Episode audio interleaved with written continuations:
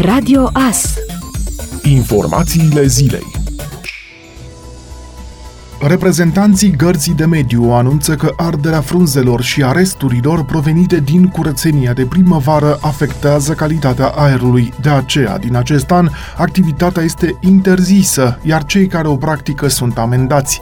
Persoanele care își curăță grădinile și apoi incendiază resturile vegetale vor fi sancționate conform unui act normativ care a intrat în vigoare luna trecută. O practică adânc implementată în mentalul colectiv trebuie schimbată rapid arderea frunzelor, resturilor de la toaletarea copacilor, resturilor vegetale, gunoiului de grajd și în general a deșeurilor compostabile este interzisă din data de 20 februarie 2021. Sancțiunile poate nu vor speria, dar sănătatea fiecăruia dintre noi este influențată permanent de calitatea aerului pe care îl respirăm, au explicat cei de la Garda de Mediu. Amenziile încep de la 400 de lei până la 800 de lei pentru persoanele fizice și de la 10.000 de lei la 20.000 de lei pentru persoanele juridice. Mara Dobenel a fost reconfirmată în funcția de prefect al județului Mureș prin hotărârea Guvernului României numărul 195 din 3 martie anul acesta. În cadrul unei videoconferințe comune cu reprezentanții Guvernului României și toate instituțiile prefectului din țară, Mara Dobenel a depus ieri jurământul arătând că își reconfirmă angajamentul față de mureșeni.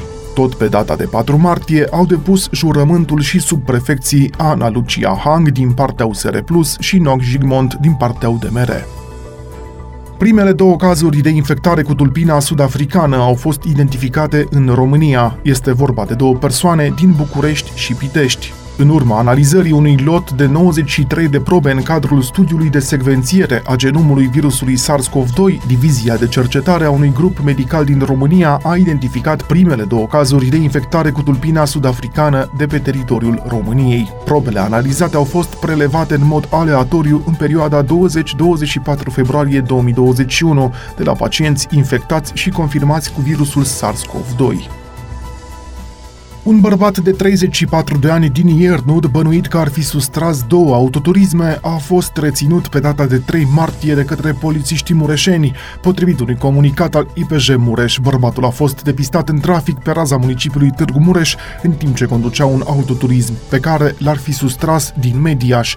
Din verificările efectuate a rezultat că bărbatul ar fi montat pe autoturism alte plăcuțe de înmatriculare, pe care le-ar fi sustras în aceeași zi de pe un autoturism din municipiul municipiul Târgu Mureș.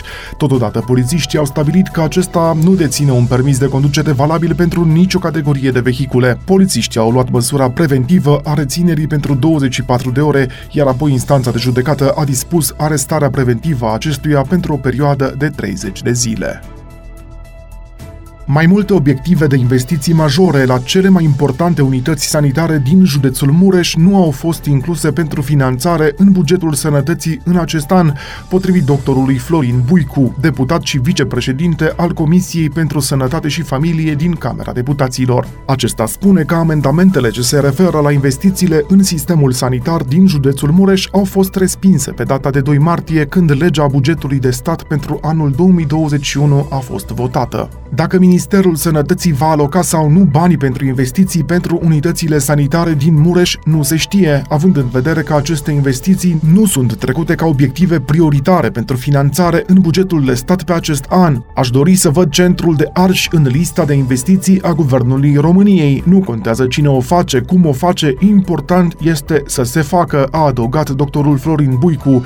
Dacă Ministerul Sănătății va aloca sau nu banii pentru investiții pentru unitățile sanitare din Mureș nu se știe, având în vedere că aceste investiții nu sunt trecute ca obiective prioritare pentru finanțare în bugetul de stat pe acest an reciprocitatea vizelor dintre Statele Unite și patru state europene, printre care și România, continuă să fie un motiv de dispută între Parlamentul European și Comisia Europeană. Parlamentul European va apela la Curtea de Justiție a Uniunii Europene după ce Comisia Europeană a eșuat să acționeze în ceea ce privește reciprocitatea vizelor între Statele Unite și Uniunea Europeană, mai exact pentru cetățenii din România, Bulgaria, Croația și Cipru. Parlamentul European a adoptat în octombrie 2020 o rezoluție prin care îndemna Comisia Europeană să prezinte un act juridic privind suspendarea pentru o perioadă de 12 luni a exonerării de obligația de a deține viză pentru cetățenii SUA, după cum este stabilit în așa numitul mecanism de reciprocitate. După extinderea Uniunii Europene, în 2004 au început discuții între Bruxelles și Washington privind posibilitatea ca toți cetățenii Uniunii să scape de vize pentru Statele Unite. Principala dificultate era că legile americane din acel moment privind visa waiver favorizau statele care susțineau cu trupe efortul de război din Irak și Afganistan. Asta însemna că Polonia și România erau în fruntea listei, deși condițiile economice și politice din aceste țări nu le calificau pentru programul Visa Waiver,